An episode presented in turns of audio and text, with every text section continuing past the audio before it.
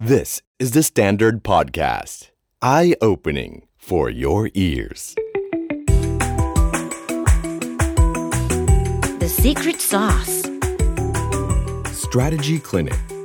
กับดรทนายชรินสาร What's your secret? กลับเข้ามาสู่ The Secret Sauce Strategy Clinic นะครับ คุยกันเรื่อง strategy หรือว่ากลยุทธ์นะครับ ผมอยู่กับอาจารย์ทนายชรินทร์สามสวัสดีครับ สวัสดีครับคุณเคน วันนี้หัวข้อที่อยากจะชวนคุย เป็นโมเดลธุรกิจหนึ่ง ซึ่งผมว่าได้รับความนิยมมาก อืม คือฮอตฮิตมาก ทั้งในแง่ของคนที่ทำสำเร็จแล้ว ครับ แล้วเขาไปได้ไกลมาก อืม หรือว่าการที่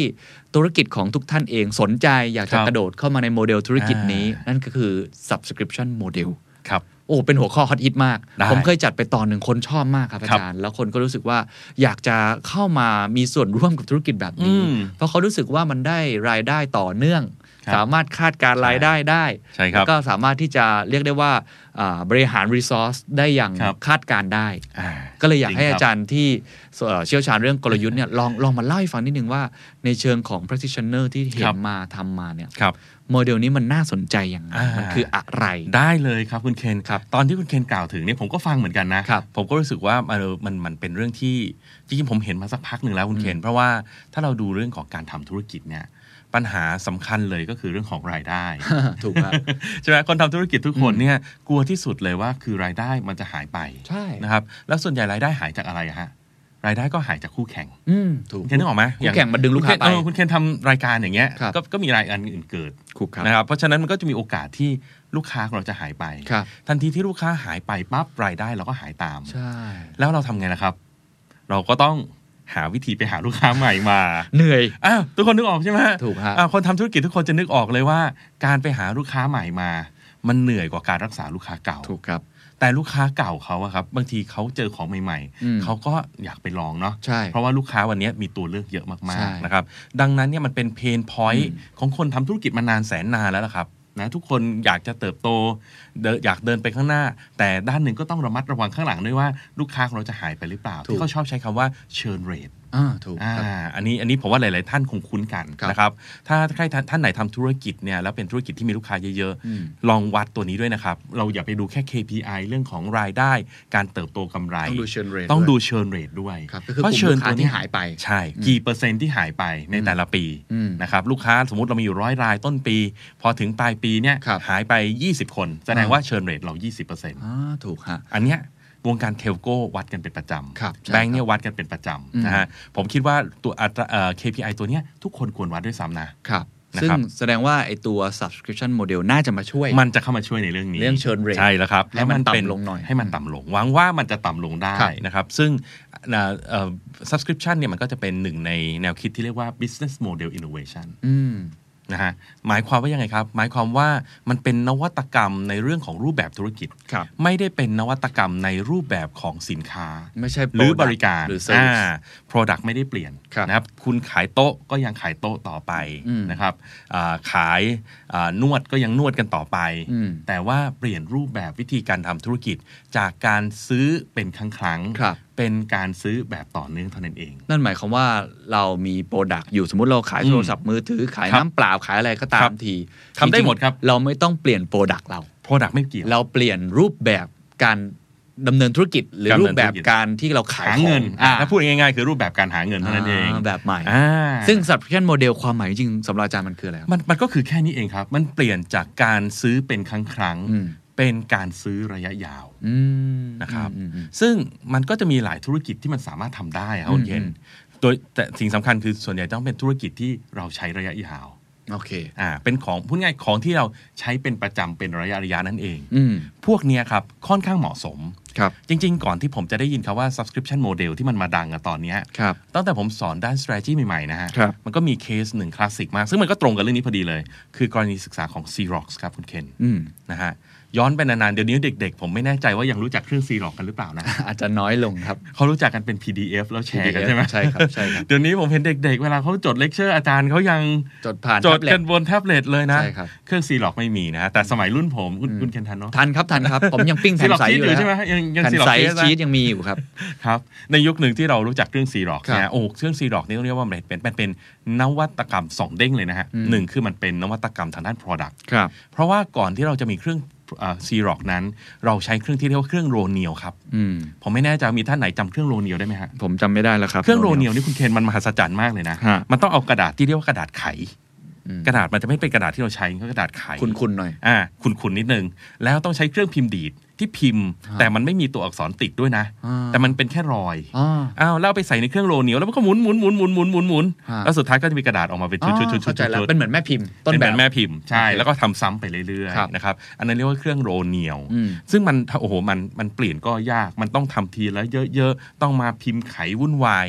ซีร็อกเนี่ยเครื่องถ่ายเอกสารมันเลยเกิดขึ้น อืม พอเกิดปุ๊บ จบเลยครับ ชีวิตโรนิวตายไปแล้ว อันนี้เราจะทำกี่ชุดแล้วก็กดตัวเลข เราจะเปลี่ยนกี่แผ่นเราก็ทำได้ตลอด ครับ นะฮะเครื่องเอกถ่ายเอกสารก็เลยเป็นถือว่าเป็นนวัตกรรมด้าน Product อืม แต่ซีร็อกเนี่ยเขาต่อยอดไปอีกครับ ฮะ จากตอนแรกเนี่ยทำเครื่องซีถ่ายเอกสารง่ายๆ ตอนหลังก็ทำให้มันซับซ้อนขึ้น อืม ถ่ายเป็นชุดได้จัดชุดเข้าเล่มได้เสร็จ แต่ปัญหาที่ตามมาคือราคามันสูงครับคุณเคน อืมต่อชิ้นเวลาทำ คือทั้งเครื่องมันแพงมา อ๋ ก อเครื่องมันแพง เครื่องมันจะใหญ่เบ้อเริ่มเลย คือเรียกว่าเอาหนังสือใส่เป็นหนึ่งเล่ม เอาชีสใส่ไปปึกหนึ่งเนี่ยมันจัดออกมาเป็นชุดๆๆๆได้เลย แต่มันแพงมหาศาลนะครับ ถ้าผมจำตัวเลขไม่ผิดราคาสมัยนั้นเนี่ยออกมาเกือบ 3 ล้าน US ดอลลาร์ อืม มันแพงมากเลยครับ มันแพงถึงขั้นไม่มีใครซื้อไหว อืม ถูกครับ ซีร็อกทำยังไงดีครับ ครับ เลยเปลี่ยนเป็น subscription model อืม อ่าเขาบอกว่าไม่เอาแล้วล่ะตอนนี้ คุณเอาเครื่องผมไปได้เลยนะ แต่เราเซ็นสัญญาระยะยาวกันนะ อืม แล้วผมเก็บเงินคุณรายเดือน อืม โดยที่คุณสามารถถ่ายเอกสารได้ตามนี้ อืม แล้วผมดูแลให้ อืม เข้าไหมฮะ เพราะฉะนั้นนี่มันคือ business model innovation ทำให้ของที่มีราคาแพงมาก จนตลาดมันเล็กนิดเดียวเนี่ย อืม มันกลายเป็นว่าคนจำนวนมากสามารถเข้าถึงได้ แต่มันไม่ใช่การเช่าซื้อ มั มัน น ไม่ ไม่ใช่การ ใช่การซื้อ leasing อย่างนั้น ไม่ใช่ อืม มันเป็น subscription model เลยก็คุณจ่ายรายเดือนจ่ายเดือนรายเดือน ครับ แต่เรา ะคบ เป็นเรามีสิทธิ์เป็นเจ้าของเครื่องชิ้นนั้นไหมครั อั บ นนั้นอยู่ที่การตกลงกันตอนจบแล้วล่ะว่าเมื่อใช้เสร็จแล้วอยู่ที่ว่าตอนจบเนี่ยเราจะตกลงกันเป็นยังไง ครับ นะครับเพราะฉะนั้น leasing เนี่ยในในมุมหนึ่งในมุม financial มันคือ leasing อืม แต่ในมุมของ user มันคือ subscription model อืมอืม มันคล้ายๆ ไปทาง pay per use นะฮะ ครับ ซึ่งวันเนี้ยบางคนเขาก็ใช้คำว่าอ่า EaaS อืม อ่าเราอาจจะเคยได้ยิน SaaS ใช่ไหม ครั ฮะ บ Software as a Service อืม วันนี้มันมีศัพท์ใหม่โผล่ขึ้นมาอีกแล้วคุณเคน ครับ EaaS คืออะไร Everything as a Service อ๋อทุกอย่างเลย ทุกอย่างเลย ฮะ เรามัน as a service ครับ ครับ เพราะฉะนั้นพอเราพูดแล้วอ่ะเราเห็นความหมายแล้ว อ่า เราเห็นตัวอย่างแล้ว ครับ ธุรกิจแบบไหนที่เหมาะบ้างครับ ที่ อ่า สมมติผมสนใจแล้วอ่าผมเห็นตัวอย่างอ่ะสมมติ อยากลองอ่ะ ในยุค อ่า ในยุคเนี้ยเราเห็นเยอะ ถ้าในดิจิตอลก็จะเห็น Netflix ใช่ไหมเราจะเห็น เป็นตัวอย่างที่ชัดเจน Spotify เราจะเห็นหลาย ๆ ธุรกิจมากที่ ครับ เราก็เป็นลูกค้าอยู่ ครับ สมมุติเราในมุมที่เราเป็นนักธุรกิจ อืม เองเราอยากทำแบบนี้บ้าง ครับ เนี่ยมันมีเกณฑ์ไหมครับว่าเอ๊ะผมเป็นธุรกิจนี้ผมทำได้ไม่ได้ อ่า หรือว่าจริงๆมันทำได้ทุกคนเลย ครับ หลักการหลักคิดมันคืออะไรครับ เนื่องจากรูปแบบเนี้ยมันยังเป็นรูปแบบค่อนข้างใหม่ อืม ต้องต้องยอมรับนะฮะว่ามันมันมันค่อนยังค่อนข้างใหม่มากเอ่อแล้วก็มีการลองใช้ในหลาย ๆ อุตสาหกรรม ผมยังจับอะไรที่มันเป็นสูตรเดียว แล้วใช้กับทุกสินค้าไม่ได้อยู่ อืม นะครับแต่ตอนนี้ที่พอจับได้เนี่ยมันแยกเป็นสองพวก ครับ พวกแรกคือเป็นสินค้าที่เป็น physical product อืมจับ นะฮะ ต้องได้ อีกพวกหนึ่งเนี่ยมันเป็นสินค้าประเภทที่เป็น digital product ครับ อ่านะครับอย่างที่คุณเคนพูดอย่างนี้เหมือนเน็ตฟลิกอย่างเงี้ยอันเนี้ยคือเป็นที่เป็นดิจิตอลโปรดักต์ ครับ นะครับ ผม ซึ่งพอลงไปดูจริงๆเนี่ยมันต่างกันพอสมควรเลยนะฮะ อืม อ่ะงั้นผมขออนุญาตเริ่มจากฝั่งที่เป็นฟิสิกอลโปรดักต์ เชิ ก่อญนนะ ค กั รั น บ เนาะนะครับฟิสิกอลโปรดักต์อันนี้ขอใช้ตัวอย่างที่ต่างประเทศแล้วกัน ครับ เพาะบ้านเราเนี่ยผมคิดว่าเอ่อเรายังเพิ่งเริ่มนะยังมีอยู่น้อยแล้วเคสที่สำเร็จเองก็ยังอาจจะยังเห็นไม่ชัด ครับผม แต่ว่ามันก็หลักการเดียวกันฮะหลักการทำธุรกิจนะครับมันจะมีเอ่ออันหนึ่งที่น่าสนใจที่เขาทำมาตั้งนานแล้วไปไปได้ดีมากนะฮะก็คือบริษัทชื่อว่าดอลล่าเชฟครับ อืม ดอลล่าเชฟครับ ครับ จากชื่อฟังปุ๊บเลยครับ คุณเคนทายเลยครับ ท่านผู้ฟังลูกค้าคือคนผู้ชายผู้หญิงครับ ผู้ชาย ผู้ชายแน่นอนค ครั รับบ อ่าสินค้าที่เขาขายคือ มีดโกนห มี นวด ก้นหนวด ฮะ ถูกต้องครับนะครับเพราะฉะนั้นเราเห็นเลยนะครับว่านี่คืออ่า subscription model เพราะเราต้องใช้ อ่าเขาบอกว่าไหนๆเราก็ต้องผู้ชายเนี่ยต้องโกนหนวดเป็นประจำอยู่แล้ว อืม ปริมาณการใช้ใบมีดโกน มันก็ค่อนข้างคงที่อยู่แล้ว อืม ทำไมไม่ใช้วิธีเป็น subscription อืมน่าสนใจ เออ ทำไมก็ต้องรอให้ของหมด แล้วก็เดินไปซื้อครั้งๆไป อืม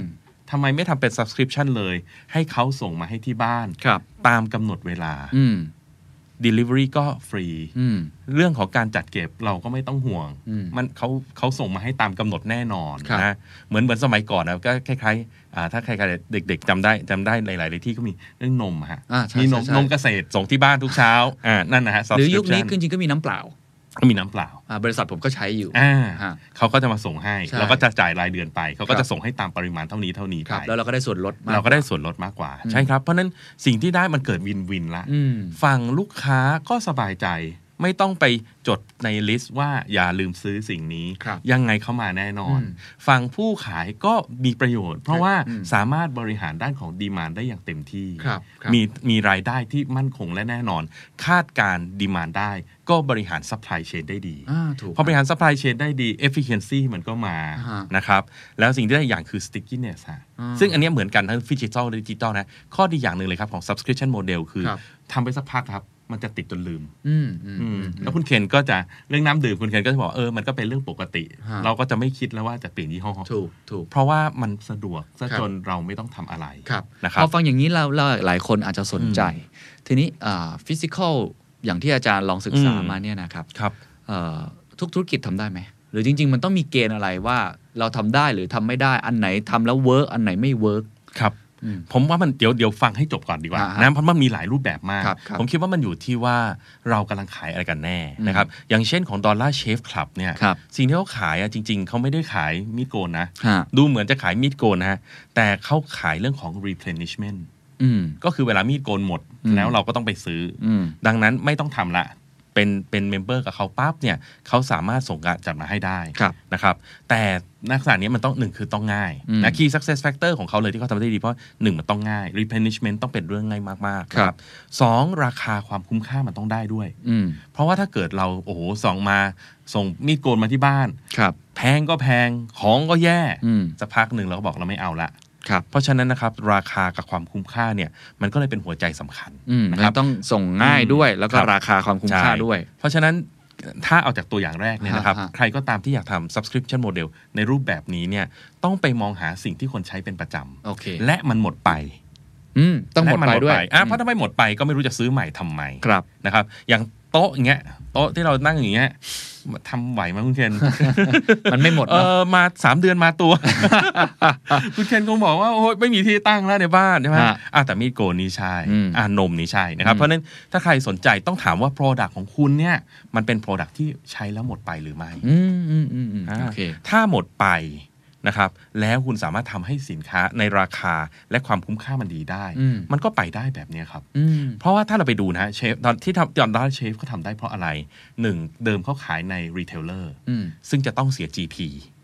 นะครับเรื่องที่หนึ่งละ ครับ สองก็มีเรื่องแบรนด์อีก อืม เพราะว่าจะต้องแข่งขันด้วยแบรนด์ อืม วันนั้น Marketing Cost เนี่ยมันก็ค่อนข้างสูง ครับ ถ้าเขาตัด 2 ตัวนี้ปั๊บ แล้วบอกว่าทำเป็น Subscription ส่ง Member แล้ว Delivery to Home อืม และมันคุ้มค่าขึ้นมา อืม นไปได้ครับ อืมแล้วต้องมี า สินค้าของเพระฉะนั้น คุณต้องใช้เป็นประ ต้องลงไดู จำ รายละเอียด แล้วก็หมดไป แล้วต้องหมดไป ถ้าเข้า แล้ว แก๊ปนี้ก็มีโอกาส ใช่ แล้วคุณต้องไปดูด้วยว่า Margin คุณมีพอสมควร อืม นะฮะเพราะไม่ฉะนั้นเนี่ยเราไม่สามารถมาเพิ่มราคาและความคุ้มค่าได้ อืม อ่าเหมือนผมเดินไปซื้อมีดโกนที่อ่าสมมติร้านสะดวกซื้อสักแห่งเนี่ยเออผมก็ได้ของอันเนี้ยราคาความคุ้มค่าแบบนี้ อืม แต่ถ้าผมทำ subscription ผมต้องได้ดีกว่านั้นนะ อืมเข้าใจละ เพราะมิฉะนั้นถ้าแย่กว่านั้นผมก็ยอมยังไงผมก็ไปเดินซื้อตามร้าน แสดงว่า ไ ถ้าเกิดเราอยากจะทำโมเดลนี้เนี่ยต้องคิดแทนผู้บริโภคด้วย ใช่ครับ ว่าเขาจะจ่ายแบบ subscription คุ้มกว่าหรือแค่เดินไปซื้อ ต้องคุ้ม ของ กว่า เป็นชิ้นๆ ใช่และนั่นหมายความว่าเราต้องมองว่าในในในระบบการทำธุรกิจของเราเนี่ยมันมี inefficiency ซ่อนอยู่ตรงไหนบ้าง อืม เช่นจริงๆเอ่อเราเราโกนหนวดเนาะเราก็ต้อง ครับ การมีดโกนเพื่อโกนให้สะอาด แต่จริง ๆ เราอาจจะไม่ได้สนใจเรื่องแบรนด์มาก แต่พอดีแบรนด์เนี่ยอาจจะจำเป็นเรื่องจำเป็น อืม เพราะว่ามันมีเรื่องการแข่งขัน อืม แต่ถ้าเกิดมาใช้ subscription ปุ๊บ ตัดเรื่องของการโฆษณาออกไปได้ เอาเงินค่าโฆษณาตรงนั้น มาทำให้ลูกค้าคุ้มค่ากว่า อืม อย่างเงี้ยมันไปได้ อืม คือมันมีเรื่องที่มันต้องทำและต้องใช้เงิน ครับ โดยที่ไม่จำเป็นก็ได้ ครับ นะฮะ อาจารย์คิดว่าของชิ้นใหญ่ชิ้นเล็กไม่เกี่ยวจริงๆทำได้หมด มันก็อยู่ที่ เซร์วิสก็ทำได้หมด เอ่อผมว่าเผลอๆน้ำมันยังทำได้เลย อ่าผมก็เห็นแบรนด์รถยนต์หลายค่ายก็เริ่มทำ อ่า คือเขาทำในลักษณะที่ว่าคนอยากขับแบรนด์นี้แหละ อืม แต่ไม่ได้อยากขับรุ่นเดียว ครับ ออยากเปลี่ยนรถบ่อย ๆ ก็อาจจ่าย subscription model ไปเลย อ่าน นะครับแล้วก็อาจจะเปลี่ยนรถได้กี่ครั้งต่อเดือน เพื่อให้เราแบบไม่เบื่อ ใช่ หรือว่าอย่างอสังหาริมทรัพย์ผมก็เห็น subscription model เยอะเหมือนกัน อืม คือเป็นเรื่องของเซอร์วิสนะแม่บ้านตัดผมทำสวน อ่า ก็เป็นราย จ่ายรายเดื เดื อ อน น ใช่แล้วเขาก็มาช่วยทำไปแล้วไม่ต้องจ่าย ใช่ เป็นครั้งครั้งๆซัก ใช่ ผ้าอะไรอย่างเงี้ยก็จะเห็นเหมือนกัน ซึ่งมันต้องคุ้มค่ากว่า อ่า อ่ ผมก็กลับไปจ่ายเป็นครั้ง สำ ครั้ง ใช่ครับ อ่า ลูกค้าต้องรู้สึกอย่างนั้น เขาถึงจะยอมมีคอมมิ t เมนต์ไงฮะ อืมอืม ไม่งั้นเออผมจะไปลองทำไมเพราะ subscribe ระยะยาวเอ่อบางทีกันเอ่อหลายคนบอกว่า โอ้ย คืนเงินได้ทันที ครับ แต่การคืนเงินเนี่ยคุณเคนคงทราบดีนะ อืม มันไม่ง่าย อืม เวลาเราจะยกเลิกอะไรทีเนี่ย อืม ตอนสมัครนี่มันง่ายง่ายๆนะ อืมอืม แต่ตอนยกเลิกเนี่ยมันยาก ใช่ ดังนั้นคนจะมีความกลัวในจุดนี้ ครับ ดังนั้นมันต้องทำให้ value for money เนี่ยมันเหนือกว่า ฮะ สิ่งที่เขาทำอยู่อยู่ ขอ แล้ว ขอถามอันนี้ถามส่วนตัวเลยครับ เออ ในแง่วงการสื่อ อ่า ในต่างประเทศน่ะมีเยอะ ครับ นะครับ แต่เนี่ยจะเป็นเรื่องดิจิตอล เดี๋ยวเราจะไปคุยกัน อ่าได้ครับเรื่องดิจิตอลก่อนกันนะ อ่า ครับ นะฮะเพราะฉะนั้นนะครับ ถ้าท่านไหนอยากทำลองเช็คดูนะครับ ว่าสินค้าที่ท่านขายอยู่เนี่ย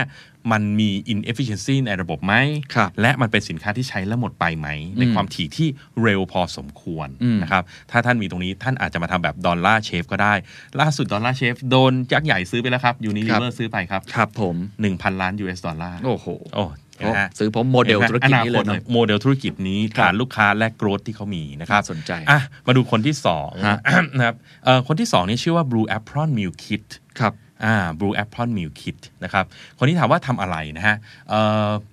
ตอนเนี้ยเราจะเห็นว่าเรื่องอาหารเนาะคนไทยเราก็คิดกันเหลือเกินนะ ฮะ เนื่องจากว่าเรา work from home อืม เราเริ่มทำอาหารเองที่บ้าน อืม นะครับ แต่มันก็มีเพนพอยใช่ไหมครับอ่าคนที่ทำที่อาหารที่บ้าน คือจะต้องเตรียมวัตถุดิบ การเตรียมวัตถุดิบเนี่ยโอ้โหเวลาเราจะซื้อ สมมติเราจะเอาแครอทนิดเดียวเองอะเราก็ต้องซื้อมันมาทั้งหัว อืม นะครับ เราก็ต้องเอามาต้องเอามาเก็บใส่ในตู้เย็นใช้แล้วเหลือเก็บยังไง Blue Apple Meal Kit เขาทำ innovation เรื่องนี้ครับ ครับ เขาจัด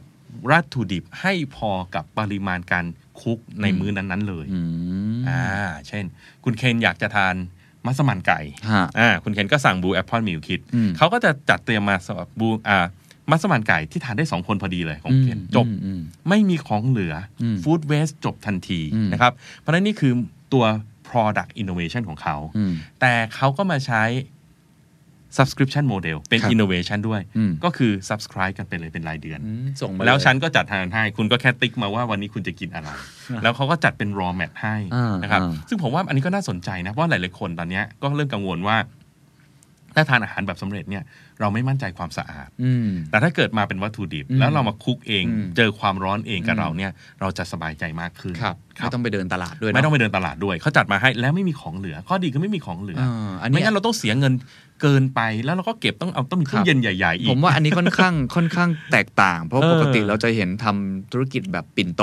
อ่า ส่งอาหารคลีน ส่งอาหารมาเป็นรายวัน ผมก็เริ่มกินอาหารคลีนแล้วคุณแค แต่ น อันนี้ ไม่ใช่ส่งเป็นอาหาร แต่ส่งเป็นวัตถุดิบ ใช่ครับ ก็ก็ถือว่าถือว่าน่าสนใจนะ ได้นะครับ ผมว่าตอบโจทย์ไลฟ์สไตล์ของคนหลายคนเลย ที่อยากทำอาหาร อยากทำอาหารเอง ครับ อยากเห็นการปรุงอยากมั่นใจต่างๆ แล้วก็อาจจะเป็นกิจกรรมในครอบครัวที่ดีด้วย ครับ ตอนเน โดยที่ไม่ต้องไป แต่ไม่ต้องเตรียม เดินตลาดอืม ไม่ต้องเดิมตลาดแล้วไม่ต้องเตรียมออกจากตู้เย็น ฮะ มาเป็นแพ็คเลย อ่า อ่า โอเค อ่า ครั อา บ รมณ์อารมณ์เหมือนอะไรนะ เวลาเราไปเดินซูเปอร์มาร์เก็ตนะ อืม มีทีวีดินเนอร์ใช่ไหม ครับ สุกี้มาทั้งมาเป็นแพ็คจับโยนลงหม้อต้มจบเลย ใช่ใช่มาเป็น อ่า แพ็คทีเดียวจบเมนูนี้ อารมณ์นั้นเลยครับ คุณเคน ครับ ก็เนี่ยนะฮะมันก็มี Blue Apron Meal Kit นะฮะอีกอันหนึงที่เป็นเคสที่ดังมากชื่อ Birchbox ครับ นะครับ Birchbox เนี่ยเป็นลักษณะของ subscription ของสุภาพสตรีนะตอนหลังเขาทำขยายไปถึงผู้ชายด้วยแล้วนะ ครับ เป็นเรื่องของความสวยความงาม อืม นะฮะความหมายเขาก็คือสมัครสมาชิกเขาเลยครับ รายเดือน อืม ทุก ๆ เดือนสมาชิกจะได้กล่องมาหนึ่งกล่อง ซึ่งในนั้นเป็นอะไรก็ไม่รู้ อืม แต่เป็นของที่เขาไปเลือกมาให้อย่างดีที่สุด ฮะ อ่าให้เอามาลองใช้ เป็นเครื่องสำอางเหรอครับ เป็นเครื่องสำอางเลย อ๋อ เพราะฉะนั้นบางคนเนี่ยเขาชอบอยากเล่นเครื่องสำอางใหม่ๆ อยากลองตัวใหม่ๆ Birchbox เนี่ยนะครับจะมีของใหม่ๆเนี่ยส่งมาให้เขาลอง อืม และเป็นเซอร์ไพรส์ อืม แต่เขาใช้วิธีโมเดลนี้เขาใช้ว่าเขาใช้เป็นคิวเรเตอร์ ม คือหน้าที่ของเขาคือคุณไม่ต้องไปเลือกหาของเองแล้วตอนเนี้ยแหละคุณจะไปรู้ได้ไงว่าอันไหนดีไม่ดีอันไหนใหม่อันไหนเก่า ครับ เราเป็นคิวเรเตอร์ให้ อืม เราจัดการมาให้ และเราให้เป็นเซอร์ไพรส์กับคุณด้วย โอ้ อ่าสมัครรายเดือนถ้าสมัครรายเดือน 15 ดอลลาร์เท่านั้นเอง อ๋อ โอเค ครับแล้วก็มีทั้งผู้ชายผู้หญิงด้วย ฮะ นะฮะเพราะฉะนั้นโมเดลเนี้ยมันก็เป็นอีกโมเดลหนึ่งที่เป็น subscription เหมือนกัน ครับ นะฮะก็แน่นอน subscription มันมีของมา อืม เพราะฉะนั้นมันต้องเป็นของที่ใช้แล้วหมดไป อืม แต่จุดขายตอนเนี้ยมันไม่ใช่ replenishment ละ ครับ แต่มันคือ surprise กับ อืม curation อืมอืม นะฮะ อืม อ่ามันคือ surprise กับ แต่ curation อันนี้แสดงว่าตัวคนที่เลือกมาให้นี้ต้องรสนิยมดีมาก นั่นหมายความว่าใช่ครับ คุณเคนพูดถูกเลย ครับ ก็คือตัวบริษัทเนี่ยจุดขายเขาจะต้องอยู่ที่ capability อืม ในการที่เขาจะ curate อืม ของดีๆ มาให้คนได้ อ่าเราลองคิดภาพตามสมมุติว่า อืม เป็นเอ่อ beauty blogger ที่แบบ เออ ทั้นท็อปเลยของประเทศไทย แล้ว ใช่ ทำธุรกิจนี้ก็อาจจะน่าสนใจ ก็อาจจะน่าสนใจ เพราะเรารู้สึกว่าเราตามเขาอยู่เราชอบเขา ใช่ เป็นอินฟลูเอนเซอร์ และเรารู้ว่าเขารู้ว่าอะไรดี อ่า ซึ่งเราเองอาจจะไม่รู้ก็ได้นะ ฮะฮะ แล้วเขาเองก็อาจจะมีเน็ตเวิร์กกับผู้ผลิตมากมาย ครับครับ ที่เขาสามารถแบบว่าเฮ้ยคนนี้นะอ่ะ อืม คุณเคนนะอ่ะคุณเคนผิวสีขาวๆนะ อืมอืม เอ่อคุณเคนหน้าสไตล์นี้นะ อืม กล่องเนี้ยจะเป็นของคุณเคน อืม แต่ผมเนี่ยเออจะผิวสีคล้ำๆนิดนึงนะ อืม เอออายุจะเริ่มมากหน่อย นะ กล่องของผมก็จะไม่เหมือนกล่องคุณเคนนะ ครับ สรุปคือกล่องที่เราสองคนได้ในแต่ละเดือนจะไม่เหมือนกัน อืม personalize ให้ตามตัวเราอีก อืมน่าสนใจมาก นะครับ ค เพ รับ ราะฉะนั้นอันนี้มันก็กลายเป็นจุดขายใหม่เหมือนกันที่ทำให้คนเนี่ย subscribe เพราะเขาก็ต้องซื้ออยู่แล้ว ครับ แล้วเขาก็อยากลองของใหม่ แล้วเขาก็อยากได้ของดี อืมโอ้เป็นโมเดลหลาย ๆ อย่างที่ทำให้เราสปาร์กไอเดียได้ แต่ นะค อั รับ นเนี้ยต้องมี expert นะ ใช่ใช่ อ่าเพราะฉะนั้น ใช่ อันนี้เป็นถ้าท่านผู้ฟังท่านไหนเนี่ย ครับ ดอยากจะทำโมเดลเนี้ย อืม ท่านต้องถามก่อนว่าท่านเป็น expert ไหม อืม แล้วท่านสามารถหาของได้เยอะไหม อืม อ่านะ ถ้าท่านอาจจะเป็นรีเทลเลอร์อยู่แล้ว เป็นอินฟลูเอนเซอร์อยู่แล้ว หรือเป็นโรงงานที่รับผลิต OEM ให้กับหลาย ๆ แบรนด์อยู่แล้ว ครับ โมเดลนี้ไม่เลวนะ อ่าไม่เร็วฮะไม่เร็ว อ่า ถ้าท่านมี capability อย่างที่อาจารย์บอก ใช่ แง่ของการที่สามารถที่จะ influence คนได้ ครั ห บ รือ curate ของดี ๆ ได้ หาของได้ อ่า อ่า โอเค นะครับ เพราะฉะนั้นก็อันนี้ก็จะเป็นโมเดลที่2นะครับ จะเห็นว่าต่างกันนะฮะ โมเดล 1 ขาย replenishment ครับ โมเดล 2 นี่ขาย curation นะ ค ค รั รับ บโมเดล 3 เนี่ยเรียกว่าขาย access อืม อ่านะขาย access นะครับ อันเนี้ยมันพูดง่าย ๆ มันเหมือนมันเหมือนบัตรบัตรเบ่งอะคุณ เคนเหมือนบัตร VIP ฮะ นึกออกไหมเวลาเราไปศูนย์การค้าอะไรอย่างเงี้ยก็จะมีใครบางคนที่แบบว่าสามารถจอดรถได้ดีกว่าคนอื่นนะ อืมอืม อ่าเนี่ยมันคือบัตรเบ่ง ครับ อ่านะครับผู้กลุ่มนี้ก็คือเป็น subscription ในเชิงของ access ครับ นะสะเข้าไปสู่การได้สิทธิพิเศษบางอย่าง ที่คนทั่วไปไม่ได้ อืม แต่แลกมาด้วยกับการที่คุณต้องเสียเงินรายเดือนนะ ครับผม อ่า นะครับเอ่ออย่างเช่น นะฮะเอ่ออย่างอย่างที่จอดรถตามศูนย์การค้าหลายๆแห่งเนี่ย อืม นะฮะเอ่อถ้าบางท่านซื้อประกัน อ่า นะ ซึ่งประกันก็คือการจ่ายรายปี อืม ก็เหมือนเป็น subscription model อืม นะครับ แต่ท่านได้สิทธิ์ในเรื่องของที่จอดรถได้ด้วย ครับ นะครับ โมเดลนี้ผมว่ามีอะไรน่าสนใจหลายอันนะฮะ เชิญครับ เอ่อคนแรกเนี่ยที่ทำมานานนานๆแล้วทำได้ดีมากจนร่ำรวยไปแล้วเนี่ยก็คือ Amazon Prime อืมใช่ใช่ใช่ใช่ อ่าเราคงเคยได้ยินนะว่า amazon.com เนี่ยขายของทุกอย่างในโลกอยู่แล้ว ครับ แต่ว่าเขามี membership ขึ้นมาอันหนึ่งชื่อว่า Amazon Prime อืม ที่ทำให้ตอนที่เริ่มนะฮะ จ่ายแค่ 99 ดอลลาร์ อืม แล้วฟรีชิปปิ้ง อืม ทุกชิ้นทั้งปี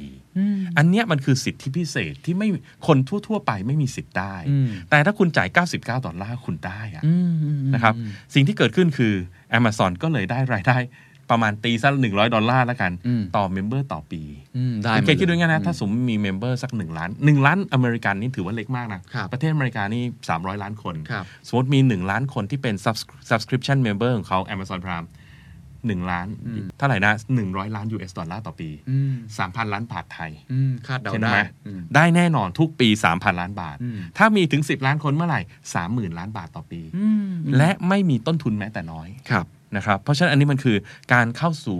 อะไรที่มันพิเศษอะคืออ ม คือถ้าคุณมีอะไรพิเศษ แล้วคุณมีลูกค้าที่มากมาย อืม อาจจะพบว่าลูกค้าบางกลุ่ม เขายอมจ่ายบางอย่าง เพื่อสิทธิพิเศษเหล่านี้ อืมอืมอืมเป็นพรีเมียม เป็นพรีเมียมนั่นเอง ครับ นะครับอันนี้อันนี้คุยกับแบบแนวสายช้อปปิ้งนะ Amazon Prime นี่ทั่ว ๆ ไป ฮะ อีกอันที่ผมชอบมากชื่อ just fab ฮะ just fab เนี่ยเขามาจากเขาขายผู้หญิงล้วนๆเลยนะ อืม ผมก็คิดว่าเขาคงเข้าใจจิตวิทยานะ ฮะ ว่าผู้หญิงขายของง่ายกว่าผู้ชาย ดูดูเราดูจากรายจ่ายได้ใช่ไหม ครั เรา บ ก็จะเห็นว่าเออสุภาพสตรีเนี่ยโดยทั่วไปก็จะมีรายจ่ายจุกจิกจุกจิกอะไรอย่างเงี้ยมากกว่านะครับ แล้วสุภาพสตรีเนี่ยโดยทั่วไปเขาก็มีในเจียงจิตวิทยานะไอ้ผมชอบมากเพราะเขาผมว่าเขาตีโจทย์แตกเขามองเขาทราบว่าสุภาพสตรีเนี่ยต้องการสินค้าที่ทำให้ตัวเองมีความโดดเด่น เช่นรองเท้า อืม กระเป๋า อืม เสื้อผ้าเนี่ยนะฮะ อืม ถ้าแบบ เฮ้ย แบรนด์นี้กำลังฮอตอ่ะ อ่า เออ แล้วแบบ ฉันได้ถืออ่ะ มันจะแบบ มันจะ บอกมีมูลค่าแบบ โอเค นึกไม่ถึงอ่ะอันนึกไม่ถึงอ่ะ อ่า อั อ่า นอันนี้นกออกนะนะครับ เป็นแบบนี้แหละครับ เพราะนั้นก็เลย just fab เนี่ย fabulous ใช่ไหม fabulous นี่เลโอยเค ฮะเขาเป็น membership ครับ อืม จ่ายเขารายเดือน แล้วเวลามีรองเท้าใหม่ ๆออกมานะฮะรองเท้าธรรมดารองเท้าบูทเอ่อกระเป๋าถือทั้งหลายที่เป็นพวก Limited Edition แบรนด์ดังๆ คอลเลกชันต่างๆเนี่ยนะ คุณมีสิทธิ์ซื้ออคนทั่วไปไม่มีสิทธิ์ซื้อ ซื้อนะฮะ ใช่ มีสิทธิ์แค่ซื้อ มีสิทธิ์แค่ซื้อ โอ้โห แต่คุณต้องจ่ายรายเดือนเพื่อได้สิทธิ์นี้ โอ้โหตอนแรกผมนึกว่าสามารถที่จะส่งมาให้ใช้เลย ไม่ ไม่ ไม ใช่ ไม่เลย นี่คือได้แค่สิทธิ์เฉยๆ เหมือน Amazon Prime เลยฮะ ครับ 99 ดอลลาร์เนี่ย ได้แค่สิทธิ์ในการรับส่งฟรี อืม แต่ตัวสินค้าต้องจ่ายเงินเองนะ อ่ามันกลายเป็นแบบนั้น เออ นะครับ น่า และอันนี้ สน ผ ใจ มว่าน่าสนใจนะ โดยว่าถ้านั้นถ้าใครจะเล่นแบบนี้นั่นคือหมายความว่าอาจจะมีลูกค้ากว้าง และลูกค้าอาจจะมีความต้องการหลายระดับ ครับ อพูดง่ายๆก็คือดีมานมันมากกว่าสปาย อืม อ่าแล้วสามารถให้อะไรที่บางอย่างที่พิเศษกับลูกค้าบางกลุ่ม ครับ ที่เขายอมจ่ายเพิ่มขึ้นอีกนิดหนึ่งได้ ครับอันนี้ ะ เห ค มื รับ อนจริง ๆ ต้องเข้าใจเรื่องของดีมานแล้วก็ อืม เพนพอยต์ความต้องการของลูกค้าเหมือนกันเนาะ ใช่ ต้องไปศึกษาว่าเขาต้องการอะไร เพราะบางที ครับ เรานึกเองอาจจะไม่คิดว่าเขาจะยอมจ่ายเพื่อ access อะไรบางอย่าง ใช่ครับ เราต้องผมเรียกว่าต้องตาถึงอ่ะ เออ อย่าง just fab เนี่ยเขาคงต้องไปดูว่า อ๋อ ตอนนี้ก ถ้าเป็นเราเราคงนึก กระ ไม่อ เป๋า อกนะ ยี่ห้อนี้กำลังจะออกคอลเลกชันนี้มีอินไซต์หน่อย ๆ อะไรอย่างเงี้ยว่าเออรุ่นนี้จะออกนะ แล้วมีคนต้องการเยอะ แค่หมื่นใบเท่านั้นเองอะไรอย่างเงี้ยฉันขอตัดล็อตพันใบได้ไหมอะไรอย่างเงี้ย อันนี้จ่าย เหมมา เพื่อ ก่อนอ่ะ จ่าย หม เพื่อเราได้ ก่น ของลิมิเต็ดเพื่อ ใช่ ซื้อได้ก่อนคนอื่น ใช่ครับ อืม เพื่อสิทธิเพื่อสิทธิพิเศษบางประการนะครับ เพราะฉะนั้นอันนี้ก็เป็นไอเดีย แต่จะเห็นเลยนะครับว่าโมเดลเหล่านี้มันต่างกัน อืม อ่านะเพราะฉะนั้นก็ต้องกลับไปดูว่าอ่าธุรกิจที่ท่านทำอยู่เนี่ย ครับ เป็นธุรกิจประเภทไหน อืม และท่านมี capability แบบนั้นหรือไม่ อืม อ่านะครับที่จะสามารถเอามาทำได้ นี่คือกลุ่ม feature product ครับ นะครับ อ่าผม แล้วคุณเคน ขอ จะเห็นนะ ท ว่า อีกนิดนึงนะครับ อ่า มี เชิญครับ 3 ประเภทที่อาจารย์ อืม พูดนะครับอันทีหนึ่1 แบบใช้ซ้ำ replacement นะครับ อืม อันที่2นะครับคือเรื่องของอ่า curate อืม คือมีความ expert นะครับ อืม และอันที่ 3 เรื่องของ access สิทธิพิเศษบางอย่าง อืม ที่อาจจะลองเอาไปคิดต่อดูว่า ธุรกิจที่ท่านทำอยู่เนี่ยมันเหมาะสมอะไรกับ อ่า โมเดลไหนนะครับ ครับเพราะฉะนั้นตอนแรกที่คุณเคนถามว่ามันมีสูตรสำเร็จไหมผมเลยอืมมันไม่มีนะ มันแล้วแต่ มันก็แล้วแต่ ไอเดียเหมือนกันนะ เออมันแล้วแต่ไอเดีย แต่ทั้งหมดมันก็คือสิ่งที่ต้องใช้เพราะฟิสิกอลเนี่ยถ้าซื้อ ครับ มาเพิ่มของเก่ามันก็ต้องออกไป อืมอืม นะครับหรือแต่แต่ไม่แน่นะ ในกรณีกระเป๋าผมไม่มั่นใจเนาะ อืม เข้าใจว่าสุภาพสตรีหลายท่านสะสม ครับ กระเป๋าเนาะ ครับ กระเป๋าใหม่ใบใหม่มากระเป๋าเก่าก็ยังอยู่ อืม ก็อาจจะเป็นไปได้ เพราะฉะนั้นในกรณีเนี้ยมันจะไม่เหมือน replenishment ครับ นะครับ อ่านั่นเลยยังไม่เห็นสูตรสำเร็จครับ ครั แต่ บ ถ้าเดี๋ยวเราข้ามไปดิจิตอลมันจะยิ่งอีกแบบหนึ่งเลย ฮะ คุณคน เชิญครับ อ่านะครับ คราวนี้ถ้าเรามาดูด้านของดิจิตอลโปรดักต์กันบ้างเนี่ยนะครับ ครับ ดิจิตอลโปรดักต์เนี่ยมีคนเอามาเล่นเรื่องนี้เยอะมากเลยคุณเคน ใช่ครับ นะครับ เพราะว่าด้วยความเป็นดิจิตอลโปรดักต์อะมันไม่จำเป็นต้องไปอยู่ในสื่อที่เป็นฟิสิกอลอีกต่อไปแล้ว อืม นะฮะเราถ้าเรานึกถึงหนังสือพิมพ์ในยุคแรก อืม ๆ สิ่งที่เราต้องการคือคอนเทนต์ ฮะ แต่สิ่งที่เราได้คือกระดาษเต็มบ้าน ครับ ซึ่งจริง ๆ เราไม่ได้ต้องการกระดาษเลยแม้แต่น้อย เราต้องการคอนเทนต์ เราต้องการแค่คอนเทนต์ซึ่งวันนี้คอนเทนต์มันวิ่งแบบดิจิตอลได้แล้วนะคใช่รับเพราะฉะนั้นดิจิตอลโปรดักต์เนี่ยมันเติบโตมาก ครับ แต่ในอดีตก็ยังขายเป็นชิ้น อืม ๆนะครับคิดง่าย ๆ อย่างโรงภาพยนตร์ ครับ โรงภาพยนตร์นี่คือตัวอย่างคลาสสิกเลยของดิจิทัล Product หรือ Informational Product เนี่ยนะครับที่เอ่อขายเป็นครั้งครั้งๆ อืม เราอยากดูภาพยนตร์หนึ่งเรื่อง เราก็เดินเข้าโรงหนึ่งครั้ง แล้วเราก็ซื้อตั๋วหนึ่งใบ แล้วก็ ใช่ จบกันไป ใช่ นะครับนี่คือโมเดลเก่าไงฮะ ครับ นะครับแต่พอเป็น Subscription ปุ๊บ มันก็เลยกลายไปเป็น Netflix อืมถูกฮะ อ่า จ่ายครั้งเดียว จ่ายรายเดือน ดูกี่เรื่องก็ได้ ปเรื่อยๆก็ได้ อืม ใช่ครับ อันเนี้ยมันก็เลยเกิดการเติบโตขึ้นมามากนะครับ แล้วหลายๆคนเนี่ยในฝั่งที่เป็นพวก information media ทั้งหลายเนี่ยเขาเห็นภาพตัวเนี้ยแล้วเขากระโดดเข้ามาจากความสำเร็จ Netflix เนี่ยแล้วก็เห็นหน้าเห็นหลังเลยนะฮะ อืม ตัวอย่างเช่น อันนี้สสถิติที่ผมได้มาไม่นานนี้นะ Disney Plus Disney Plus ที่เป็นคู่แข่งของ Netflix เนี่ยนะฮะเดิมเขาก็หากินกับการทำภาพยนตร์ อืม แล้วก็เข้าโรงหนังแล้วก็รอขายตัวทีละใบ ครับ อ่าแล้วก็ทำ revenue sharing กับโรงหนังใช่ไหมเข้า Disney Plus วันแรกเท่านั้นเองครับ ได้ 10 ล้าน user อืม โอ้โหสิบล้าน user คุณเคนนึกดูแล้วกันนะฮะ ฮะ ถ้าจำไม่ผิดตอนนั้นขายอยู่ประมัน7 8 เหรียญ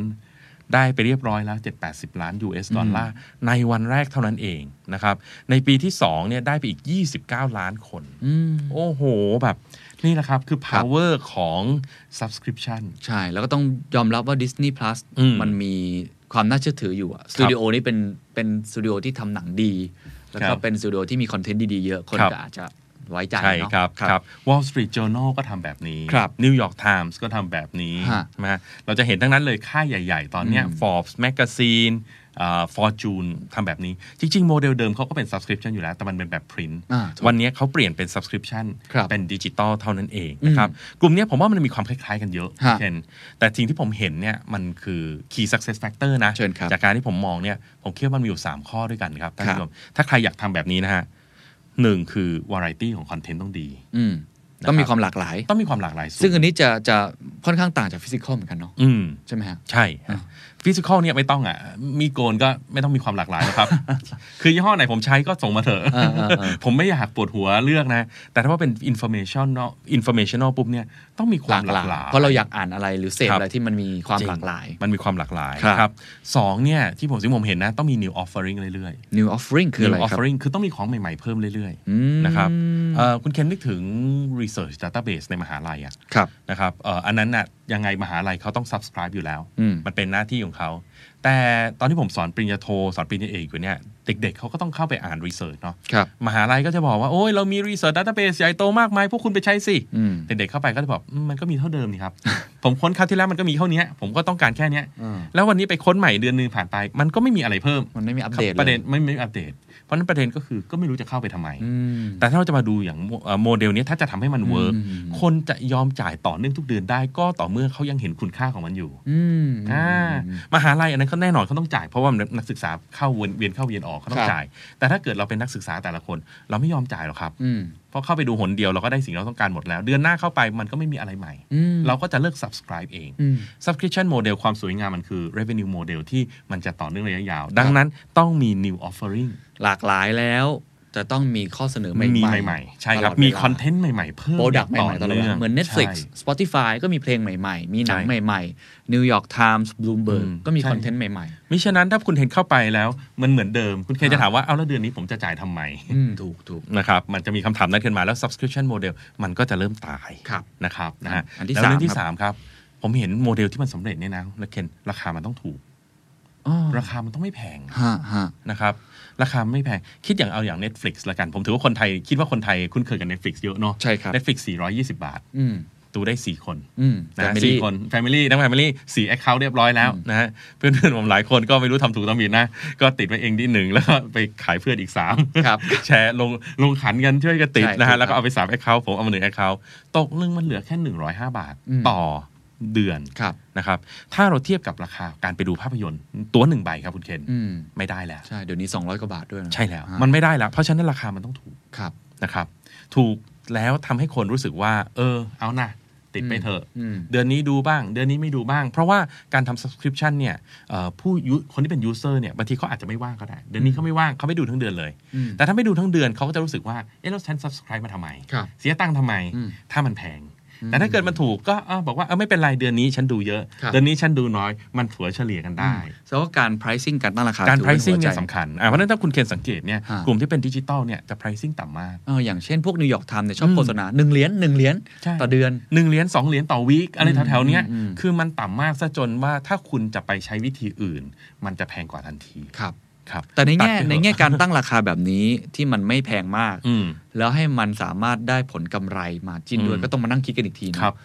ตรงเนี้ยจริง ๆ ผมไม่ค่อยห่วงนะคุณเคน อ่าฮะ เพราะว่าลักษณะหนึ่งที่สำคัญมากของดิจิตอลโปรดักต์ ครับ คือมันไม่มี marginal cost อืม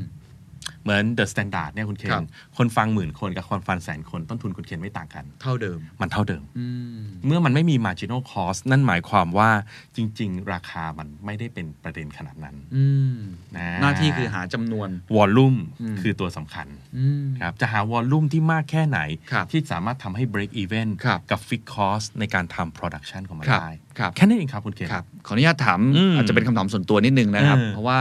โมเดลเนี้ยจริงผมได้ยินมาระดับหนึ่งแล้ว อืม นะครับแต่ว่าในในเมืองไทยเนี่ยต้องบอกว่าไม่มีใครประสบความสำเร็จ ยังไม่ประสบความสำเร็จ ในแง่ของสื่ออ ม นะในแง่คอนเทนต์ซึ่งถ้าถ้าดูจากอเมริกาเนี่ยโอ้โห ครับ ประสบความสำเร็จมาก ครับ นิวยอร์กไทำนี่เป็น ถือว่าเป็นเป็นท็อปเลย อืม ที่คนมักจะพูดถึงอยู่เสมอ ครับ อาจารย์คิดว่ามันเกิดจากปัจจัยอะไรที่เราต้องคำนึงเพิ่มเติม มันกลับมาที่ content is king คุณเคน ฮะ คือคือวงการสื่อเนี่ย อืม ถ้าผมผมเองก็ไม่ใช่คนสื่อมากนะ ครับ แต่ผมจะเห็นตั้งแต่ตอนผมช่วงเด็กๆ ผมจะรู้สึกว่า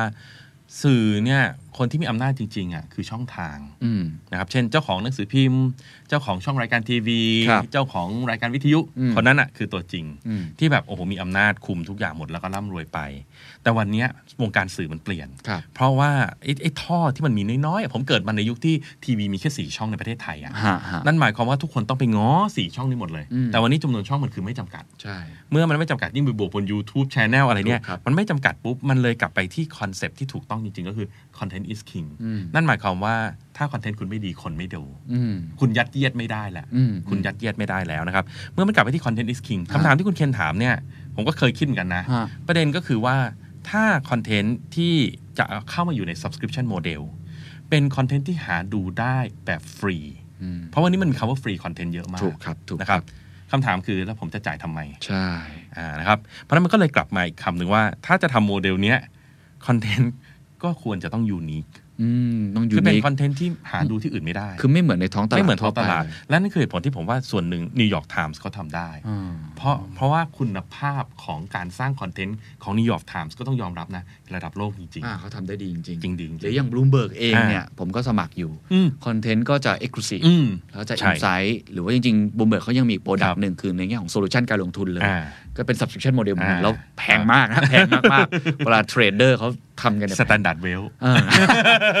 โฆษณากันนิดหน่อย ก็พยายามอยู่ครับ ครับ ก็ คค่อรับย ครั ๆ จ บ ริงๆ อยากรู้คอมเมนต์นะครับ ใครฟังอยู่อ่ายอากรู้คอมเมนต์เหมือนกันว่าทำไมในวงการสื่อถึงทำแบบนี้ไม่ได้ ใน ผ ข ม ณะที่ต่างประเทศทำได้ ครับ ประเด็นคือต้องยูนิคถ้าเป็นคอนเทนต์ยูนิคนั่นหมายความว่าสื่อสื่อต้องเป็นเจ้าของคอนเทนต์นะฮะ ครับ เพราะว่าในหลายๆกรณีผมเห็นว่าสื่อเนี่ยไม่ได้เป็นเจ้าของคอนเทนต์ อ่าถูกไปดึง แต่คอน มา ไปดึงมาอ่าไปดึงมาจากคนอื่นอย่างนั้นนั่น ครับ เอง ดังนั้นถ้าคนคนนั้นเนี่ยเขาสามเขาเผยแพร่ทางช่องทางอื่นด้ว ครั ย บ ที่เป็นช่องทางที่ฟรี อ่า คำถามคือแล้วจะจ่ายเงินทำไม อ่ะลองถาม นะครับ ดูถ้าพอดแคสต์ นะ ทำสับสิชันโมเดลสนใจไหม ครับ ก็น่าสนใจนะ นะค ฮะ รับ อันนี้ก็ผมว่าเป็นอะไรที่ explore ได้นะ ครับ แล้วผม ครับ คิดว่าเอ่อคนไทยจะเริ่มชินขึ้น อืม นะครับจะเริ่มชินขึ้นผมว่า Netflix เนี่ยเอ่อเป็นมีคุณูปการอย่างยิ่ง นะ ทำให้คนไทยเริ่มยอมจ่ายสม่ำเสมอ ครับ ได้กับกับสิ่งที่เอ่อเขาได้รับ ครับ นะฮะในในอดีตผมก็ไม่คิดว่าเป็นไปได้ แต่ตอนเนี้ยมันก็เป็นไปเรียบร้อยแล้ว ครับ และคิดว่าต่อไปเนี้ยมันจะมีแนวนี้มากขึ้น ครับ นะเพราะท้ายสุดเนี่ยสิ่งที่เกิดขึ้นคือมันประหยัดลงฮะ อืม มันถูกลงนะฮะ อืมอืมสำหรับผู้บริโภคใช่ไหม ใช่ครับ เพราะมันคือเบาวอลลุ่มเกม ครับ ผมว่าวันเนี้ยเนี่ยคือ Netflix เนี่ยเขาเขาเหมาหนังอ่ะเขา อืม ดีลเจ้าใหญ่ๆ กับภาพยนตร์ทั้งหมด ครับ นะฮะดังนั้นเนี่ยเขาน่าจะได้ต้นทุนดีกว่าการที่เราไปดูหนังทีละหนึ่งคนหนึ่งคนหนึ่งคน อันนี้มันเหมือนการรวมกำลังซื้อกันนั่นเอง อืม นะครั ในดิจิตอลอาจารย์มีตัวอย่างอื่นๆอีกไหมครับ ที่น่าส โอ้ นใจ เยอะเลยครับ ก็ Netflix ก็ใช่ ฮะ นะครับเอ่อ Spotify Fortune New York Times อืม คือทั้งหมดก็คือคอนเทนต์ทั้งนั้นเลย Bloomberg นี่คุณเขียนว่า ครับ ก็ก็จริงๆก็วนๆอยู่แถวนี้ครับ เพราะว่า ฮะ ก็ไม่ได้ต่างกันมากมายอะไร ครับผม นะฮะถ้าเราคิดไปถึงสมัยโบราณมันก็คือ UBC นั่นเอง สมัครสมาชิก IBC UBC UTV อ่า อันนั้นแหละครับ ก็ subscription model ครับ ได้ access ถึงคอนเทนต์ที่มี variety อืม แล้วเขาก็ต้องมี new offering ให้ ครั เรื่อบ ยๆ ราคาก็ affordable ระดับหนึ่ง อืม นะครับ แล้วก็เป็นคอนเทนต์ที่หาดูข้างนอกไม่ได้ ครับ อ่าครับ ปัจจัยของคนที่จะทำดิจิตอลเมื่อกี้บอกแล้ว Variety New Offering อืม แล้วก็มีราคาที่สมเหตุสมผลหรือว่าชีพนั่นเองนะค ครั รับ บ ทีนี้ผมถามในแง่ของเออธุรกิจ subscription model เนี่ยหลายคนก็มีแบ่งประเภทผมเคยเห็น อืม ว่ามี B2C ด้วย อืม หรือ B2B ด้วย ครับ มันมีความแตกต่างไหมเวลาเราคิดในมุมคิดนี้ครับ ผมผมคิดว่ามัน B2B B2C เนี่ยเดี๋ยวผมขอขอขอมองภาพใหญ่ก่อนเนาะ ฮะ B2C เนี่ยถ้าสังเกตนะฮะ consumer เนี่ยซื้อด้วยอารมณ์ อืม อ่านะแล้วค่อยหาเหตุผลเนี่ยมา support อีกที อืม นะครับถ้าถ้าคุณเคนเคยเอ่อเดินตามสุภาพสตรีซื้อรองเท้าจะทราบ ดี นะครับว่าเหตุ อารมณ์จะมาก่อนแล้ว ถูก เหตุผ ครั ล บ จะตามมาทีหลังว่าทำไมต้องซื้อ นะฮะแต่มันก็เกิดการซื้อจริง ๆ นะ ใช่ อันนี่คือคือ B2C ฮะ แต่ถ้าเป็น B2B เนี่ยเขาจะมอง benefit กันจริงๆนะครับมอง cost benefit จริง ๆ ดูความคุ้มค่าจริง ๆ เพราะฉะนั้นตรงเนี้ยผมคิดว่าจุดเล่นมันอาจจะอาจจะต่างกันนิดหนึ่งนะครับสมมุติว่าผมมีคอนเทนต์ที่โอ้เยอะมากเลย ฮะ อ่านะฮะเอ่อจริงๆผมมีรุ่นน้องคนหนึ่งนะเขาทำลักษณะนี้เหมือนกันเขาเอ่อเขารวบรวม economic data อืม Economic Data ที่ดีมาก ๆ เลยครับ จัดอยู่ในรูปแบบที่ดูง่ายมาก อือฮึ ๆ แล้วเขาก็พยายามไปขาย อืม กับ B2C อืม นะคนที่ต้องใช้ข้อมูลเศรษฐกิจหนึ่งปัญหาที่เกิดขึ้นคือหนึ่งคือจำนวนคนตรงนั้นน้อยมากเลย ถูกครับ สองคือข้อมูลเศรษฐกิจมันไม่มีอารมณ์ คำถามคือจะจะจะซื้อไปแล้วมันมันได้อารมณ์ยังไง มันมันไม่ใช่อารมณ์เลย มันก็เป็ มันไม่สนุกมันไม่ มันไม่ ส ส นุ นุ ก ก ก็ก็เลยสุดท้ายไม่มีคนไปซื้อเขาก็เลยเปลี่ยนไปขายกับทาง B2B อืม อ่า นะฮะ ก็วิ่งไปแบบอ่าพวก economic intelligence unit อ่า research ของบริษัทนู้นบริษัทนี้ ก็กลับขายได้ เพราะเขารู้ว่าได้คอนเทกต์คอนเทนต์เนี้ยเขาเอาไปช่วยทำรีพอร์ตที่เขาไปทำประโยชน์บริษัทได้ เพราะนั้นมุมตัวเนี้ยมันมันต่างกับตรงนี้แหละ ซึ่ง ค อั รับ นนี้มันผมว่ามันไม่ใช่แค่ subscription model อ๋อ ทุกโปรดักต์ ทุก product เลยนะ อันนี้ผมถึงบอกว่าผมขอถอยมานิดนึง น่าสนใจ อ่ น่าสนใจ คือคือวิธีคิดของ B2B กับ B2C มันต่างกันตรงนี้แหละ เออ น่าสนใจมาก คือ B2C เนี่ยคนใช้อารมณ์มากกว่า เพราะมันเป็นตัวบุคคลไง ใช่ใช่ แล้วบางทีมันเป็นเรื่องของเราเองเราคิดแบบนี้คิดแบบนั้น แต่ ครับ พอเป็นเรื่องของบริษัทบางครั้งเนี่ยมันใช้เงินบริษัท แล้วเราต้องใช้พวกโซลูชันเหตุผลมาก จาก ขึ้น จะซื้อจะเข้ามาทันทีแล้ว อ่า อ่า CFO จะเข้ามาทันทีแล้ว อ่า อ่าคุณจ่ายไปเนี่ยบริษัทได้อะไร อ่า ใช่ไหมเพราะฉะนั้นมันจะต้องมันจะต้องมีการ justify ว่าการจ่ายเงินครั้งเนี้ย อืม มันเกิดประโยชน์กับบริษัทจริง ๆ เพราะฉะนั้นอารมณ์เนี่ยมันจะน้อยหน่อย อืม นะครับเพราะฉะนั้นต้องกลับไปดูว่าไอ้ sub- subscription คือตัวคอนเทนต์ที่เราให้เนี่ยมันเป็นยังไง อืมอืม มันคุ้มมันเกิดประโยชน์กับบริษัทหรือเปล่า อืม เขาเอาไปใช้ประโยชน์ได้จริง ๆ หรือเปล่า ครับ ครับ อ้าวน่าสใจ ซึ่งมันก็กลับมาเรื่องเดิมฮะว่าถ้าเกิดคอนเทนต์ที่เราจัดไปให้เนี่ย ครับ มันมันเป็นอะไรที่หาได้ในอินเทอร์เน็ต อืม คำถามคือเขาจะจ่ายเงินเราทำไม ถูกก็ต้องหายูนิคให้ได้ ก็ต้องหาอยู่นี่ได้ มันอาจจะ Data ตัวเดียวกันแต่มีวิธี Display มีวิธีอธิบาย Present ไม่เหมือนกัน มีมีการ Analyze มาให้แล้ว อ่า ที่จะใช้ประโยชน์ได้ ครับ อมันต้องมี Value Added น่ะค่อนข้าง โอเคเข้า สู ใจ ง ครับ ทีเดียวเลยครับคุณเคน ครับ และที่สำคัญคือต้องเป็นเจ้าของคอนเทนต์นะฮะ ยังไงอาจารย์ยังเย็นเน้นย้ำคำนี้ เพ เนาะ ราะว่าคอนเทนต์ is king คุณเคน ฮะ แล้วแล้วแล้วถ้าไม่ได้เป็นเจ้าของคอนเทนต์แล้วคอนเทนต์เนี้ยเขาวิ่งไปที่ต่างๆละ อืม อ่ะ อืม แล้วทำไมคุณต้องคนต้องมาจ่ายเงินให้คุณ โอเค นะรับเพราะฉะนั้นผมเลยมองว่าถ้าคุณเคนถามมาถึงจุดเนี้ย ฮะ ผมว่าสื่อในอนาคตเนี่ยนะครับ ต้องเป็นเจ้าของคอนเทนต์ด้วย อืม เป็นคน create content original เป็นคน original authentic ใช่ใช่ อ่าไม่ใช่แบบ เน็ตฟลิกเลยเนาะ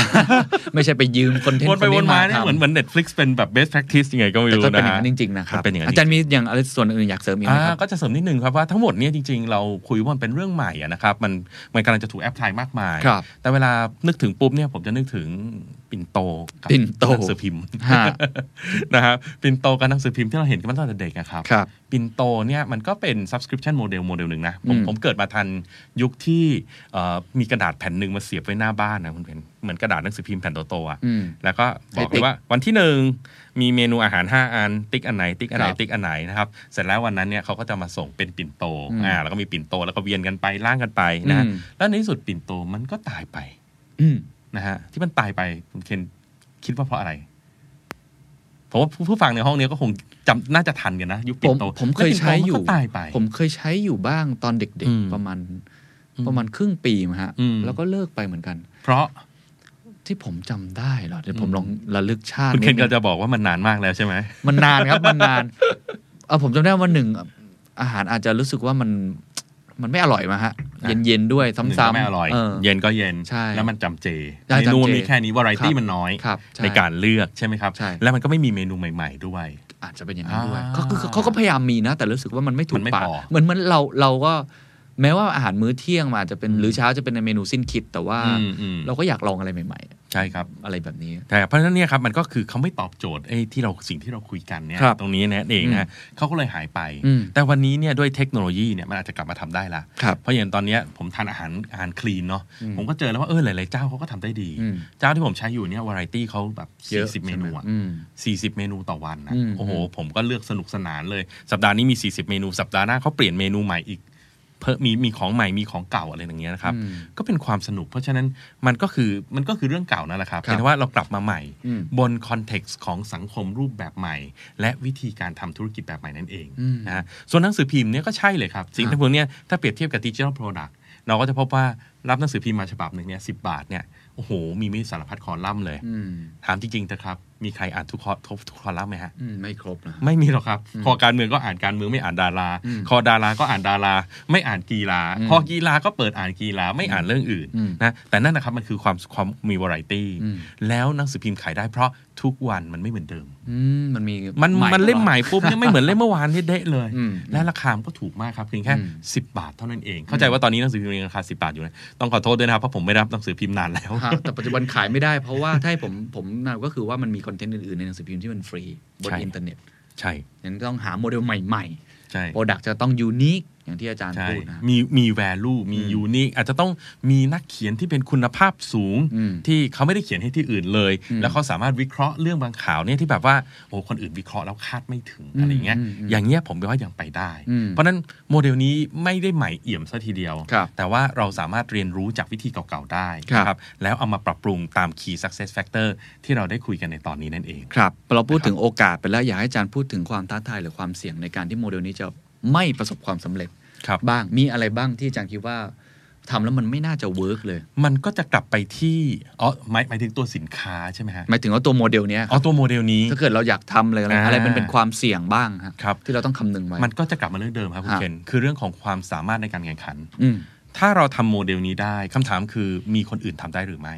อืม ถ้าคน สใจ ถ้าคนอื่นทำไม่ได้ าส จบนะ ใจฮะ อ่าถ้าคนอื่นทำไม่ได้นี่จบเลย ครับ นะครับอย่างวันเนี้ยผมว่าถ้าให้ผมวิเคราะห์นะ ผมเป็นห่วง Netflix อืม ผมเป็นห่วง Netflix จริง ครับ เพราะว่าคอนเทนต์จำนวนมากของ Netflix แล้วก็เป็นจำนวนเวลาที่ดูจำนวนมากของ Netflix ไม่ใช่ออริจินอลคอนเทนต์ของ Netflix ครับ เป็นคอนเทนต์ที่เขาไปเอามาจากเจ้าอื่น อ่ะยกตัวอย่างอย่างดิสนีย์ดึงออกหมดเลย ถูก ถูกไหมฮะ ต้องดึงออกหมดเลย าเขาก็เลยพยายามต้องเน้นออริจินอลมากขึ้น มากขึ้น อืม แต่อันนี้ก็ต้องมาแข่งกันที่ว่าความสามารถในการสร้างภาพยนตร์ของ Netflix ใช่ กับความสามารถในการสร้างภาพยนตร์ของ Marvel ใครจะเก่งกว่ากัน ถูกถูกถูก อ่าซึ่งอันนี้อันนี้ผมคงไม่ต้องตอบนะ ครั ฮะ บ ก็คุยกันไปได้ แต่เพราะฉะนั้นคำถามก็คือถ้าเราทำได้คนอื่นทำได้หรือไม่ อืม อย่างกรณีของดิสนีย์เนี่ยผมค่อนข้างโพสิทีฟกับเขานะ ครับ เพราะผมคิดว่าคนอื่นที่กระโดดมาทำแล้วทำได้ในความสามารถแบบเดียวกับดิสนีย์เนี่ย อืม ไม่น่าจะมี อืม ไม่น่าจะมีนะ บวกพิกซ่าบวกมาเวลเข้าไปเนี่ย ไม่น่าจะมีอย่างเงี้ยดีฮะ เพราะฉะนั้นมันก็จะกลับไปที่คอนเซปต์ของ competitive advantage ว่า ครับ สิ่งที่เราทำคนอื่นทำได้ไหม อืม ถ้าคนอื่นทำได้เขาจะทำได้ดีกว่าเราไหม อืม อ่านะครับอย่างเมื่อกี้ที่ผมเล่าให้ฟังอย่าง Birchbox อะไรอย่างเงี้ยนะครับ ที่เขาทำเอ่อพวก เครื่องสำอาง ขเครื่องสำอางเนี่ยผมก็จะถามเขาว่าเออคุณทำขึ้นมาแล้วเกิดไปได้ดี ถ้าเกิดมีคนอื่นกระโดดขึ้นมาทำล่ะ จริง เขามีใครไหมที่จะทำได้ดีกว่าคุณ อืม ถ้าเขาทำได้ดีกว่าคุณคุณก็อยู่ไม่ได้ อืม ซึ่งอันเนี้ยมันก็ไม่ต่างอะไรเลยครับกับการขายสินค้าปกติเลยอะ ครับ สมมติผมทำน้ำดื่ม อืม นะแล้วถ้าเกิดมีคนอื่นทำน้ำดื่มได้ดีกว่าผมเขาก็ชนะผมไป อืม เพราะฉะนั้นโมเดลก็อยู่แค่ตรงนี้แหละครับคุณเคน อืม ก็ ค ก รั ลั บบ ไปที่ความสามารถในการแข่งขันครับ ซึ่งเป็นหลักการกลยุทธ์ที่ผมถือว่า timeless จริง ๆ นะ เป็น ฮะ เป็นอมตะมาก ๆ ครับ ที่ยุคไหนยุคไหนเราก็ยังใช้เรื่องนี้กันอยู่เสมอครับ คือไม่ใช่แค่ subscription model อย่างเดียว โมเดลไหน ๆ ก็ตามที อ่า ที่เราทำอยู่ ใช่อ่ายั ยังไงถ้าเกิดเราไม่มีความสามารถในการแข่งขัน ใช่ ก็อยู่ยาก เมื่อกี้คุณเคนถามถึงความเสี่ยงในฝั่งของคนทำเนาะ ครับ ก็จะเป็นอย่างที่ผมเล่าให้ฟังเนี่ยแหละครับ ก็คืออาจจะเจอคู่แข่งใหม่ ๆ ได้ ครับ ที่เขามีความสามารถที่เหนือกว่า ในการตอบ key success factor ครับ ของ subscription model ที่เรามี ครับ นะครับไม่ว่าจะเป็นเรื่องของ replenishment ความคุ้มค่า curation access อืม หรือว่า original content อ่าแล้วแต่นะฮะอันนี้ก็ต้องไปดูว่าโมเดลสินค้าที่ท่านขายนี่มันคืออะไร อืม แต่ความเสี่ยงแน่ๆครับในฝั่งของผู้ผู้ผู้จ่ายเงิน อืม นะฮะก็คือมันแพงขึ้นครับคุณเคน อืม มันแพงขึ้นทุกปี อ๋อ เรื่อยๆ นะฮะ เอาจ คือเขา ริง จะเพิ่มราคาไป ๆ ถูกต้อง เยๆ ครับ เพราะอะไรครับ เพราะว่า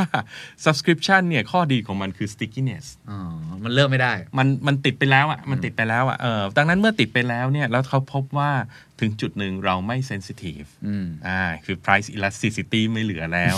นั่นหมายความว่าแพงขึ้นอีกนิดหนึ่ง ก็จ่ายต่ออยู่ดี อืม นะครับ Amazon Prime ที่ผมเล่าให้ฟังเนี่ย ตอนเขาเริ่มเนี่ย 9.99 ดอลลาร์ ครับ ตอนนี้ 11.99 ไปเรียบร้อยแล้ว อืม เพิ่มขึ้นมาเฉยๆเลย 2 ดอลลาร์ อืม 2 ดอลลาร์สมมุติมี 10 ล้าน subscription ครับ 20 ล้านดอลลาร์ อืม ได้ไปเรียบร้อยแล้วนะครับดิสนีย์เองเนี่ยตอนเริ่มก็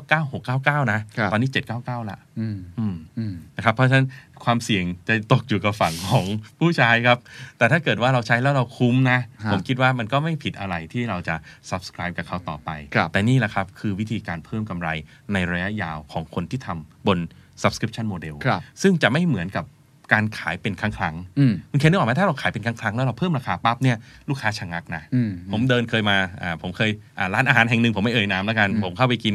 ข้าวหน้าเป็ดราคาเท่านี้สองเดือนผ่านไปผมเดินเข้าไปราคาแพงขึ้น อืม ผมรู้สึกไงอะโอ้ไปร้านอื่นไหมอาจจะมีที่อื่นดีกว่าไหม อืม แต่ถ้าเป็น subscription model มันจะไม่ค่อยเป็นแบบนั้น อืมอืมแต่ต้องเน้นย้ำว่าของคุณต้องดีจริงนะ ของคุณต้องดีจริง คุณต้องคุ้มค่าอยู่เสมอ แล้วก็ และต้อง มี stickiness เนื้อกว่า ากๆ คู่แข่งใช่ครับ ครับ ใช่ครับ ท้ายที่สุดแล้วกันนะครับ วันนี้เราคุยกันเรื่องโมเดล คุยกันเรื่องโอกาส แล้วก็คุยกันเรื่องในแง่ของความท้าทายด้วย ทีนี้ผมอยากคุยในแง่ของ execution เลย สั้น อื ๆ ม ให้อาจารย์ลองปิดจบเล็กน้อยเผื่อคนไปทำการบ้านต่อ ครับ สมมุดผู้บริหารฟังหรือว่าคนที่เป็น business development ฟังแล้ว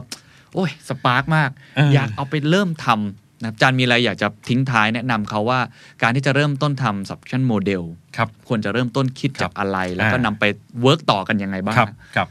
ถ้าอ้างอิงจากสิ่งที่เราคุยกันไปนะครับคำถามแรกเลยก็คือ ของท่านเนี่ยเป็น physical product อืม หรือเป็น digital product ครับ นะครับ ถ้าเป็น digital product เนี่ยก็เริ่มจากที่คุยกันเลยครับ variety ท่านมีหรือยัง อืม ความสามารถในการสร้างคอนเทนต์ใหม่ ท่านมีหรือยัง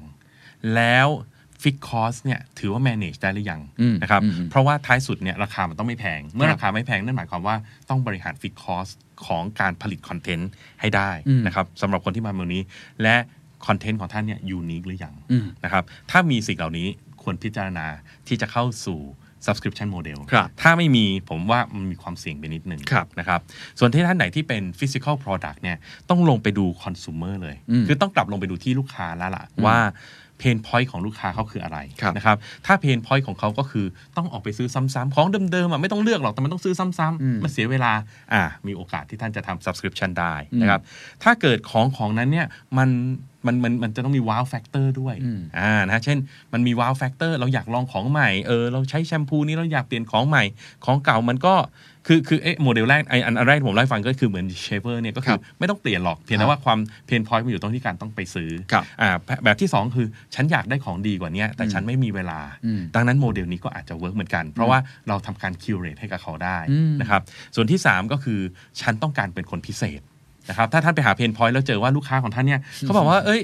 ของที่คุณขายอยู่มันก็โอเคนะ ฉันซื้อนะ แต่ฉันอยากได้สุดยอดกว่านี้เออฉันไม่อยากแย่งกับคนอื่น ฮะ ฉันอยากได้ของที่พิเศษ อันนี้ก็สามารถทำให้เป็น subscription model อืม ในเชิงของ access ได้เช่นกัน โอ้วันนี้ นะครัคบบ เพราะฉะนั้นลองกลับไปดูนะครับ แล้วก็เริ่มต้นที่ลูกค้าครับ ครับ แล้วถ้ามีคำถามใด ๆ ก็สอบถามเพิ่มเติมได้นะครับ ไม่ว่าจะเป็นฝั่ง Facebook Group ของอาจารย์เนอะ Strategy อืม Essential หรือว่า ครับ The Secret Sauce Club นะครับ ผมคิดว่า subscription model เนี่ยเป็นโมเดลที่ที่น่าสนใจนะ แล้วก็น่าจะพิจารณาต่อเป็นโมเดลแห่งอนาคตนะครับ แต่ว่ามันก็ไม่ได้ทำได้ง่ายๆ มีความท้าทายอีกมาก จริ มาง ย ครับ มันเป็นโมเดลที่วินวินทั้งสองข้างเลย ครับ ในฝั่งลูกค้าเราก็สบายนะครับ ติด Netflix อย่างเงี้ยเราก็สบายแล้วไม่ต้องไปโรงหนัง อืม ในฝั่งของ Netflix ก็สบาย เขา ครั ก็ บ มีรายได้ที่แน่นอนที่เขาจะไปบริหารกับฝั่งของต้นทุน ครับ ของเขาได้อย่างชัดเจน ครับ มันง่ายกว่าการที่จะมาลุ้นว่าภาพยนตร์เรื่องนี้ออกมา อืม มันจะมีคนดูเยอะน้อยแค่ไหน แล้วมันจะคุ้มกับ production cost ไหม ครับ นะครับ วันนี้ก็ต้องขอขอบคุณอาจารย์มากนะครับ ที่ ครับ มาช่วยทำให้ไอเดียเราพุ่งพลาดนะครับ ที่เหลือก็ลองไปพิจารณากันเองในองค์กรของคุณ หรือว่าตัวทีมงานของคุณเองว่ามันมีโอกาสเกิดขึ้นได้มากน้อยแค่ไหนนะครับ ขอบคุณอาจารย์มากนะค ค รั รับ บขอบคุณครับคุณเคน And that's the secret sauce.